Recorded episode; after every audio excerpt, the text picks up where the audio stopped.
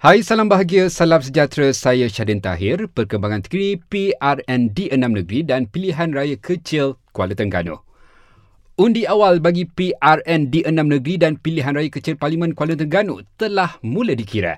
Pengiraan itu disiarkan secara langsung melalui Facebook SPR sejak 4 petang tadi.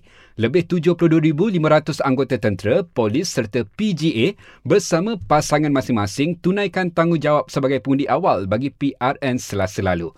Manakala lebih 1,200 pula mengundi bagi PRK di Kuala Terengganu.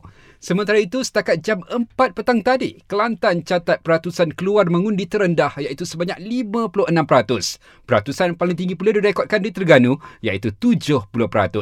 PRN kali ini menyaksikan perebutan 245 kerusi DUN di antara PHBN, PN, Muda dan beberapa orang calon bebas. Untuk laporan terkini PRN, teruskan bersama kami satu jam dari sekarang atau ikuti laman media sosial rasmi kami, Astro Radio News.